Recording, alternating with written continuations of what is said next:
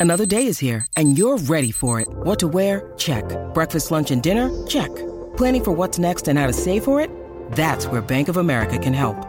For your financial to-dos, Bank of America has experts ready to help get you closer to your goals. Get started at one of our local financial centers or 24-7 in our mobile banking app. Find a location near you at bankofamerica.com slash talk to us. What would you like the power to do? Mobile banking requires downloading the app and is only available for select devices. Message and data rates may apply. Bank of America and a member FDIC. G'day, Mike Hussey here, but you can call me Mr. Supercoach. KFC Supercoach BBL is back and there's 25 grand up for grabs. So what are you waiting for? Play today at supercoach.com.au. T's and C's apply. New South Wales authorisation number TP slash 01005. Feel the peppery tingle. Limited time, so get in fast. The Rooster's calling. It's Saturday lunchtime, which means it's crunch time on SEN. Yeah, it is a Saturday afternoon. It is crunch time. It's all thanks to Isuzu and Red Rooster, new spicy wings. Feel the peppery tingle. I have felt the peppery tingle. It's quite good. I like the peppery tingle. Limited time, so get in fast. The Rooster is calling. A big welcome to the listeners across the SEN network, including uh, 10.53 a.m. SEN Track Brisbane. Nick Davis is going to eat my sausage roll. Leave it alone, Davis. It's half eaten too, by the way. Like, it's just ridiculous. 16.20 a.m. SEN up there on the Gold Coast, as well as all the listeners on the SEN app and the SEN pod- podcast. We've got an SEN podcast now. Crunch time, I tell you what. Uber producer Brooksy, Uber producer Brooksy has done it again. And if you're the Uber producer Brooksy, what you do is if you if you're down a couple of men, you draft in the whoever you can from the existing stable. So that's where I come into play. Hello, Jimmy Smith here on a Saturday afternoon. But if you're the Uber producer, you go straight to the top of the pile, and the top of the pile for us is Dean Widders, the great former Rooster, former Eel, former Castleford Tiger, and of course the former Rabbitoh, and now current Rabbitohs women's coach. It's great to have him here on a Saturday afternoon. G'day, Dino. G'day, mate. Uh, fantastic to be here and a great week, Indigenous round, to talk about some footy and, and share some memories, I suppose, from the past and just have a yarn. I'm looking forward to it. Hey, a little birdie told me that you actually go right on the yarn too, and I don't want to say what his name is, but I tell you what, he's um, one of Parramatta's finest, and he was in last night. So uh, there's a clue for you. So, what's tell us what you're up to now? Besides, of course, it's almost a full time job, isn't it? Looking after Katie Brown at the South Sydney Women's. Yeah, a lot of hair pulled out. Um, you know, a lot of stressful moments with her. She's 100 miles an hour, so. Um, yeah, I think you, you get that example of her on radio. She's Oh, full yeah. of energy, great personality, positive person. Um, and in rugby league, she's in a rush to learn it all a thousand miles an hour, and her patience isn't there. But um, I'm, I'm working at the NRL. I'm pathways manager over there, so I work pre- predominantly in the female pathway space. Massive challenge this year with the with the predicted growth of the NRLW um, to develop probably up to 100 female players to, to be on that stage by the end of this season. So, um, op- fantastic opportunity, you know, and you see the rise of, of the women's game and the young athletes that are coming into the game in the female space. It's, it's amazing. It's exciting place to work, and, and that's what I do during the week. What's that look like? So we're going from first three years we've had four teams in there, and I, I guess it's a little bit of okay. You don't want to be ungrateful, but it's a little unsatisfying. We have the AFL sort of put a little bit of pressure on and say, hey, we're going to have 18 teams uh, in a couple of years' time, but. Uh, what, what, what's going to be the plan for the end of this year? Have we got confirmation around that, Dino? Not confirmation yet, and I, I, I think the NRL's got to be commended on the, the patience they've shown with it. We weren't ready to go more than four teams. You know, we were, we were a game that's developing. Our pathway wasn't clear. Right. Um, we didn't have a, a real elite sort of system at that time. Um, and we were relying on, on, on girls to, to still sacrifice a lot to play at that level. So we had to build it slowly, and I think it's it's been a great progression. This week's going to be this year's going to be a massive challenge if it does go up to six teams as everyone's predicting. Yeah. So, but I think we're ready for it, and there's some fantastic athletes out there playing our game now, and the professionalism that they show. And if we can showcase that on the, on the biggest stage this year, geez, it's going to do a lot to boost our numbers in the junior grade and, and across in other states where, where we're not strong yet. I think our women's rugby league could be the key to getting South Australia, Victoria, and- Yes. and some of these places. as a casual observer, and I, you know, I've called a few of the NRLW games, and and there was only those four sides. There was quality, so every player didn't look out. There was not one player that looked out of place. And yet, if I watched a bit of AFLW, I looked at that when they had the twelve teams, I think it was, or ten or twelve teams when they first came in, and I thought, oh, some girls here aren't quite up to it. So it took away from the product a little bit. That wasn't the case with NRLW. Um, and when you watch the Australian women's sevens team, that of course famously won the gold medal at Rio, you just thought, wow, skill set is unbelievable. But as has been explained to me, part of that is because they were there in a professional sense for an extended period leading up to that, which is what you're getting at with more and more girls coming into the, the pathway for the NRLW and therefore getting themselves up physically and mentally to be able to compete at that level. Yeah, well, when we first started that, we would have had a lot of girls playing that would have stopped playing rugby league at 12 years of age Yes. and then hadn't taken the game up again until they're 18. So they had a six year gap. Now what we're seeing is with our, you know, our competitions that exist for New South Wales Rugby League for females all the way through to, the, to their senior football, but also the Tarsha Gale competition, particularly here in New South Wales, the Lisa Fiaola, where you have our pathways clubs playing at our NRL clubs putting teams in. The development of our young players now is fantastic. So mm. the young girls that you're seeing come through and that you'll get a glimpse of this year that have been part of that system, they're tremendous young rugby league players, and they, they, it's exciting to think what we're going to develop in the next ten years.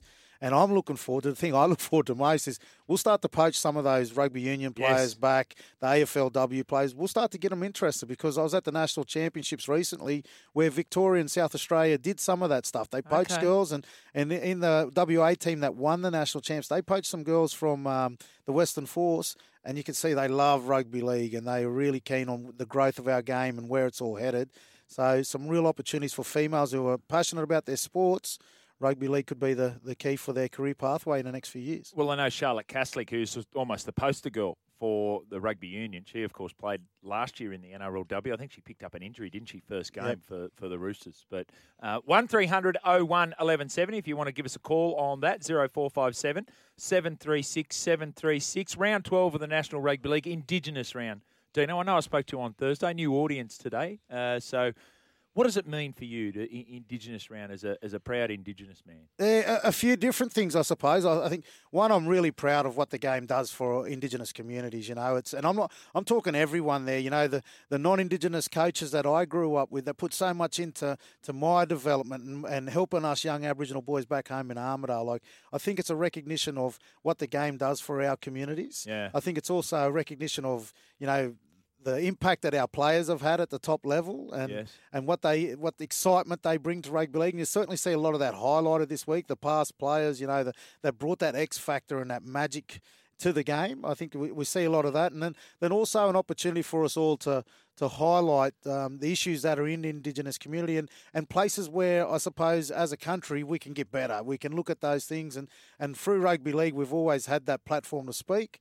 And it's great this week that you know a lot of the clubs have gone out of their way to highlight that to their fans, um, and everyone looks at it and go, well, "How can we help? And how can we grow? And how can we be better?" Yeah, pass back, move forward. That's the theme from last year. It's been extended this year by the National Rugby League. Um, can uh, we had Steve Renouf during the week, and he, he wrote on NRL.com about why he thought there's a massive over representation of Indigenous players in, in the National Rugby League. It's actually the same in the AFL as well. He gave his thoughts on why. Do you have a do you have a theory as to why there isn't a, an over representation of Indigenous players? Yeah, well, I suppose we come with that athleticism straight away Yeah. because um, it's in it's in our genes, it's in our bloodlines. Because our, our people, hunter gatherers, you know, they're out there and they'd have to anticipate movements of animals and Yeah. and know how to seek out the, an opportunity and, and look for and also then be able to you know chase a kangaroo around and stuff like that. It would take a fair bit of athleticism. So that sort of stuff came. Um, uh, from our traditional uh, bloodlines, Yeah. but also think you know rugby league came along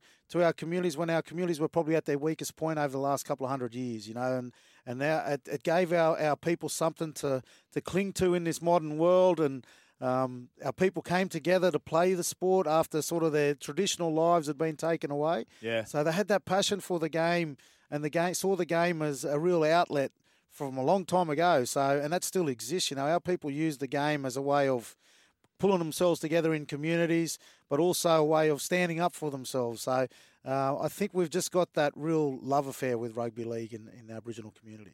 Is there anyone in particular? I know you tell a great yarn about um, how you were signed at the Roosters, and you might want to repeat that for our listeners today. But um, is there anyone in particular, as you were coming through as a, as a young player, that you looked up to?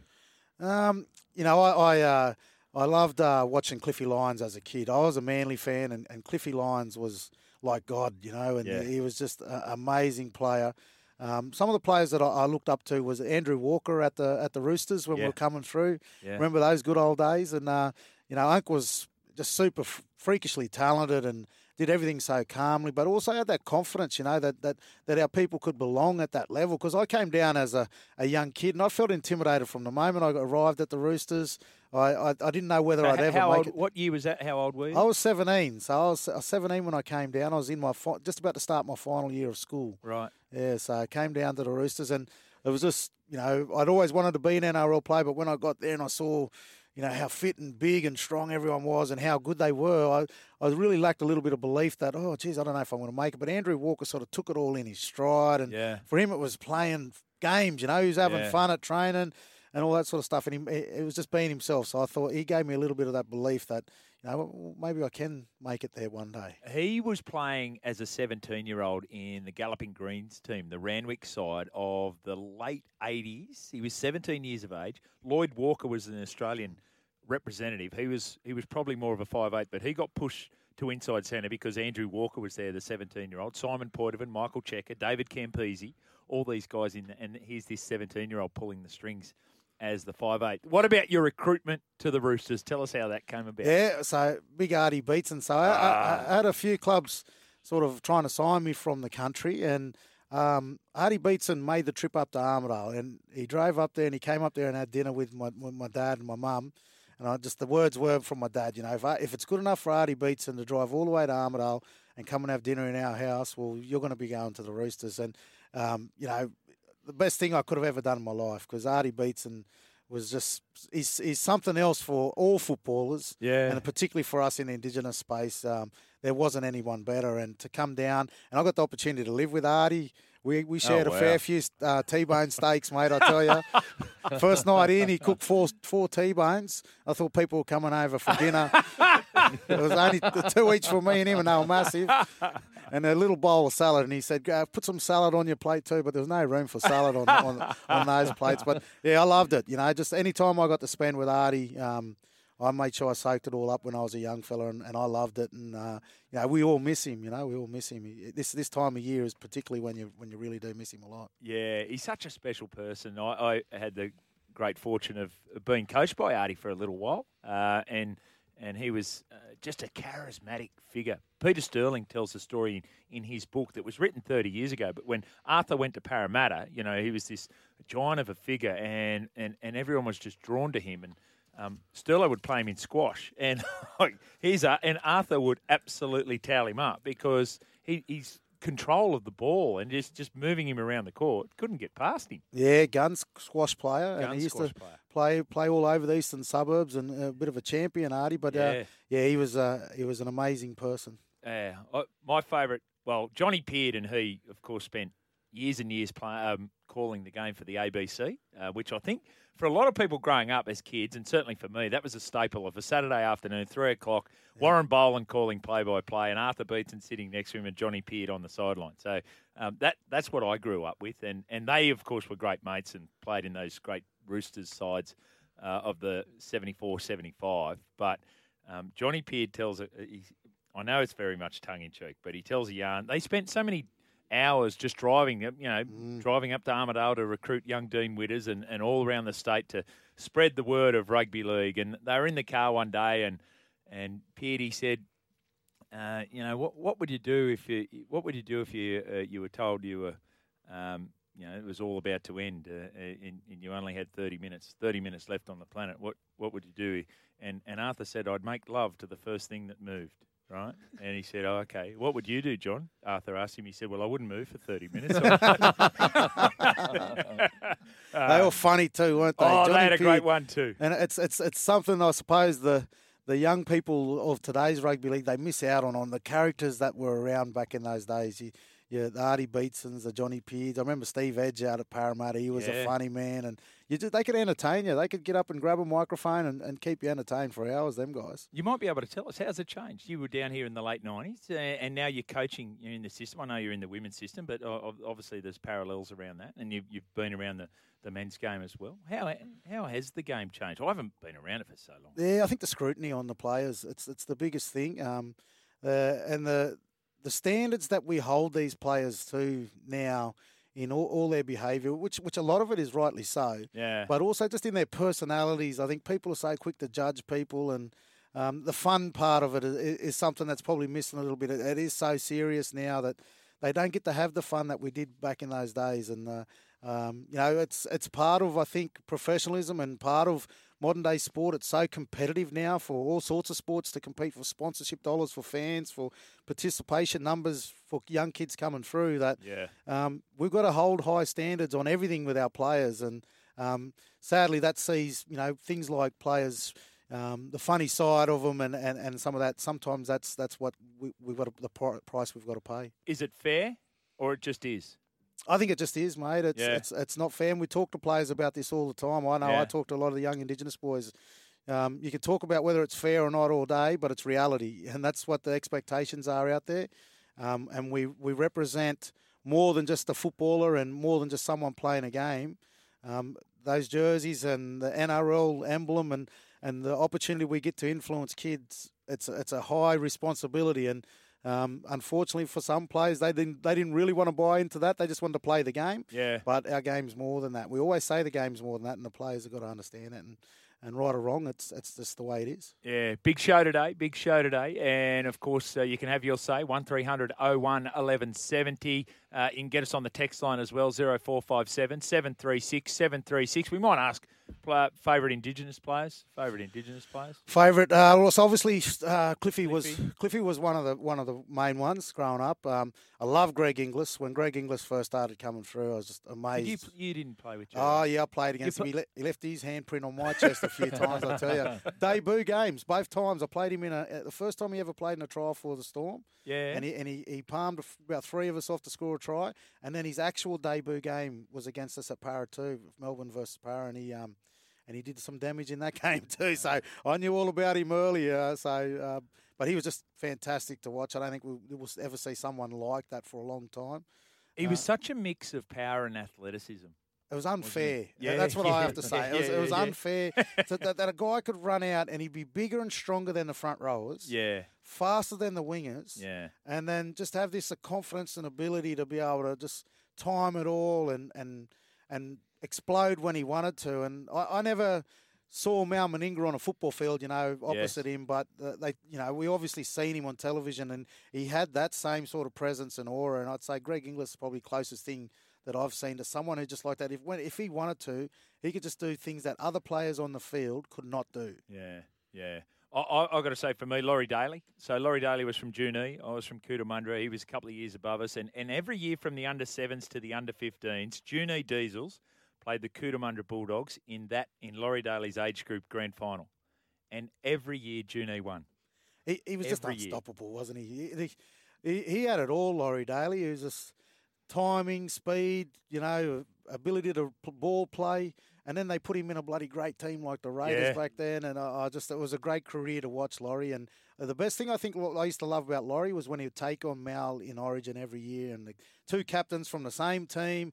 And, um, you know, and remember Loz's uh, going off saying Mal gets everything in that in that pre-game speech. that was one of my favourite moments as a young kid growing up when young Loz was ready to take the title off Mal, and uh, yeah, he, he was he was tremendous. Watch, there's, there's a lot of them out there, isn't there? A lot of Indigenous players over the years. When Yeah. David Peachey was just outstanding. Andrew Walker. I don't think there's been many players that have been as freakish as Andrew Walker. No. Some of the stuff that he can do, and Freddie talks a lot about uh, Yeah, he you know. Unk's ability and and what you used to see at training and the things that that bloke could just naturally do. Uh, unbelievable, you know. It's- it's- the list goes on and on. Yeah. I, the other one, so Laurie Daley was for me um, because of that connection with watching him play at Junee, and the other one was Matty Bowen. You know, because you sort of you love the players that can do the things that you, you just can't. Like that's that's one of the attractions for them, and his speed and agility. And I'll never forget they were playing the Warriors one day, and this and this went to the personality of Matty Bowen. They were playing the Warriors, and the ball went over the sideline, and he was racing across, and ended up going, on, and he sort of almost f- fell into the cheerleaders. The cheerleaders were sitting on the sideline, and and in, he turned around, and then he went back and picked up the chair for the cheerleader that he knocked over, and just made sure she was okay. I thought, in the middle of an NRL game, what are you doing? but it was fantastic. It was just representative of the way he felt. mate. and Him and Thurston's combination. Like I went to Townsville plenty of times, and you know, plenty of teams did, and they just mesmerise you. Yeah. Thurston and, and Bowen, you do all this work all week on video and watch for this and watch for that. And you get up there, and at half time, you'd be standing and go, All right, it's 22 0 down. And what did we miss? Because Bowen scored two or three tries off, off Thurston already. And Yeah. they just blow you off the park, those, two- those two. And um, they were, it was a combination um, that everyone loved in rugby league back in those days Thurston and Bowen. 0457 736 736. As I mentioned, big show coming up. Michelle Bishop from Channel 7 uh, and from 1170 SEN. So much news around in rugby league. We'll have a chat to her. Dave Riccio as well. Shaun Timmins is somewhere. Like he's on his way, Brooksy. I mean, you're an Illawarra boy. Where is he? Where is he? I think he's just passing Helensburgh right now. He might have just stopped in for a pie. Good pie store Good there. pies. Why wouldn't But you have yeah. the Gallows here? I think he's he needs one now. Oh, and then a To get him through for the yeah, Gallows, Right. No, yeah. fair enough. Fair enough. So we'd, we'd encourage that. Uh, yeah. So Timo will be along for a chat as well. Who's this guy you're talking to, Jimmy? He's a beauty. That's from Murph. I'll tell you who it is, Murph.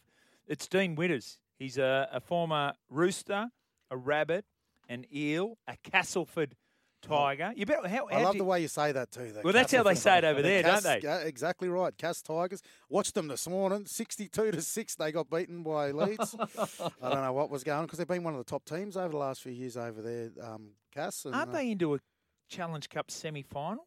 Uh, they got beat. Did they? They got beat. Yeah. So. Oh, they're uh, rubbish now. Yeah. uh, but no, they um great. Great rugby league town, and I love my time in England. It was it was a place I think I was meant to go and play footy because I absolutely loved it over there and made great friends and got plenty of friends for life. The jungle. The Was that- jungle. that's where they used to play, Castleford. Little, it's like a little country town, It little is. ground, yeah. And the It is. ground's right on top of you. The atmosphere in there, it's you can go to an Origin game and uh, have a hundred thousand. Yeah. won't compare to having the, the jungle packed. I tell you. Oh, my favourite story about Castleford was um, Mal Reilly. The great Mal Reilly played for them, and when Sterlo was over there playing for Hull in 1985. So Sterlo played one season at Hull. Um, they made the Challenge Cup final. They say it's the greatest Challenge Cup final of all time, 1985. It was it was Wigan v Hull. I think Johnny Ferguson got two tries for Wigan, and Brett Kenny was the um, Lance Todd Trophy winner as player of the match. And Sterlo played the one season at Hull, and he's in their uh, team of the century, right? So th- that's what they thought of him. Mal Reilly was playing for Castleford at the time, and I think they were, they were either playing them in a in a league game or in a in a cup game, and so he realised how dangerous he was. So he organised when they were waiting in the tunnel to run out to have the lights shut off. So he just went down the line, down the line, trying to find Sterlo, and then tried to belt him before the game. That'll be something someone from Castleford to do, mate. I'm telling you, it's a tough little town. Oh, isn't it? Pull What? all the tricks in Cass. Uh, 1300 01 1170. But the gold medal team in Rio were playing rugby union, Jimmy. Yes, I know that. I, I think I made mention of the fact that they were playing rugby union. But Charlotte and Ellia Green, did Elia she Green. play? She Yep, played Warriors. for uh, the Warriors, and there was another Polite, one. that- Polite, yeah. Yes. Yes. Yeah. Yes. So yeah, there was a couple of girls, and I know that was a function of not being able to travel around with the, the World Sevens. But that's all they wanted to do was play some footy, and in particular, I know Char- uh, Charlotte's dad Don, mad Bulldogs fan, so he's up there in uh, in Queensland. So uh, he loves his rugby league as well. Tell me about what you were doing with the books, Dean. I remember there was there was times you were, uh, I don't know, it was an NRL program, but it was encouraging. I think not just Indigenous communities, but Indigenous communities uh, in particular about making sure you're doing your reading. Yeah, well, I think the author Alan Duff of the Once Were Warriors story, he um, Oh, yeah. he used to take books out, and they called it a books in homes program in New Zealand, where they take books out to um, you know low impoverished areas Yep. or, or, to, or places where a lot of at-risk children were, and they just gave books to these children to take home, so that they had books in their homes to promote reading. And Indigenous kids, are the same sort of thing, and especially in remote and rural areas. So over here, I sort of started a bit of a, a program towards getting um, reading into Aboriginal communities Yeah. and in the house, um, and get people to donate books back in the days. And then NRL uh, had a rugby league reads type program on so, the back so what that. you just started that yourself? Oh, it was started by other people, obviously in New Zealand. We just sort of just copied the idea and Yeah, just right. wanted to promote it here. So I'd go around to different country towns and, and try and raise money, do fundraisers, whatever it is, where people could come in, and donate money. They would all go towards buying these books to hand out to these young kids in school, and they'd take them home have them in their houses. Just and, and the kids got to choose the books. They Right, read through right. a catalogue and all Yeah, this sort of yeah. stuff. So and then the books would come. You know, it was like when you're a young kid to get a new brand new book. Oh, it was nice and shiny and couldn't wait to take it home and, and read it and stuff like that. So it was, it was a re- really good little simple little thing, but um, good program, and I hope that it helped a lot of kids. I heard during the week that Eric Carle passed away, aged 91. Now, Eric is the author of The Very Hungry Caterpillar, which was about the first book that we had in our home with the kids. I don't know whether it's just a story about a caterpillar that eats and eats and eats and then turns into a beautiful butterfly. Yeah. But it's that introduction into reading. Our, all of our kids love that book. Yeah, and you know, the earlier you can start, Yeah. the better with anything around education. So to to have those sort of things in the household, and you know, to to buy into the magic of reading a book. Yeah. Um, and, and it was reading was something. My mum's a school teacher, so reading was something that Ah. I did at a young age, yeah. and. I loved reading. I, I used to get all the footy books. So I had that Sterlo book. Where Did you? yeah, I had, this, had Sterlo. I had Wally King Wally. Yes, uh, King I Wally, all- I yeah, all yeah, Wayne yeah. Pearce's book. I, I, I bought them all as a kid. I used to that was one of my favourite things to do when I got money was to go and buy footy books. I just wanted to read about all these footy players. And Wally had three books out, I think. did. He, Yeah. Wally had a book. He, uh, Wally had a book that came out after the '86 Kangaroo Tour Yeah. called King Wally, and then the, the other one Wally was the Wally and the Broncos. Yeah. Uh, Wally Strikes Back. there was a few. no, it wasn't Wally. uh, Return of the Wally. But that's how I, that's how I got in. David Middleton's books. Yeah. Started, I think, in 1987. And Okay. Sterlo was on the cover of that first one that I read. And my grandma used to give it to me every Easter because they sort of came out a bit late when the season started. Yeah, yeah, yeah. And it was great. Like all these yarns about every game because you couldn't cover every game on No, TV back then. And he had a write up for every game. All the stats, tries, goals, points. He had Kangaroo Tour stories, had all the Australian players over the years. Sport does resonate with kids, particularly if you play it or you watch it. And it's a great way to get into reading. All Yeah, right. Hey, you're th- absolutely right. There's our talk topic for today. One 1170 What was your first books? Your first books that you were reading? Uh, don't have to be sport related if they are. If it's Sterlo's book, uh, fantastic. If not, you'll be able to buy them at all good bookstores. Apparently, at all the bad bookstores as well, Dino. So that's uh, handy for him as well. Uh, One 1170 Keep the text coming in. And Brooksy, I think he's out there organising a prize to give away for that. 0457 736 736. By the way, download the SEN app and you can listen to Crunch Time anytime, anywhere. That's via the uh, the podcasts as well. Just before we go to our our first break, Dino, um, how are you? You all right? Because you were coaching last night and the result didn't quite go your way. Yeah, so we we jumped to it. We played the West Tigers at Bankwest last night, and we jumped to a 12 0 lead after seven minutes, and it was it was looking Whoa. fantastic. And then uh, 28 points came past us the other way, and we just went a little bit off off our plan. And got a young, inexperienced team at, at the Rabbitohs in the women's space. Our, our team's really sort of new to this sort of standard and level of playing, and um, we, we're like that a bit at the moment. We're, Okay. we're still. I always say I think we're we're uh, we're a couple of hundred hours of games, pressure games, pressure training, Yes. um, football knowledge, all that sort of stuff. We're still a couple of hundred hours off getting to that standard. So we just got to have people who are patient and ready to persevere and, and keep learning, and that, that will get us there in the end. Are the Rabbitohs going to be one of the new license holders, or not to be? It hasn't been determined yet. Hasn't been determined yet. Uh, I'd say the Rabbitohs are more long term plan, Right. at sort of 2023. Okay. I think South have got the right idea with it. Um, just to, to keep building football in the local area. Wait till their centre of excellence already over Yeah, there. yeah, at yeah. So it'd be a bit premature for Rabbitohs to be, you know, pushing hard for a license this year.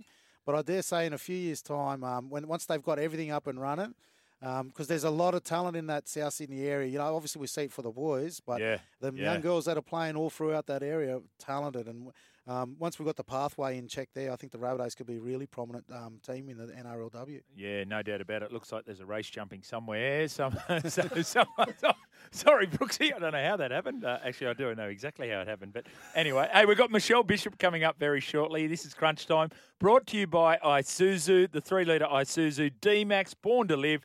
And of course, Red Rooster. Try their new spicy wings. The Rooster is calling. We'll take a break. We'll be back with Michelle.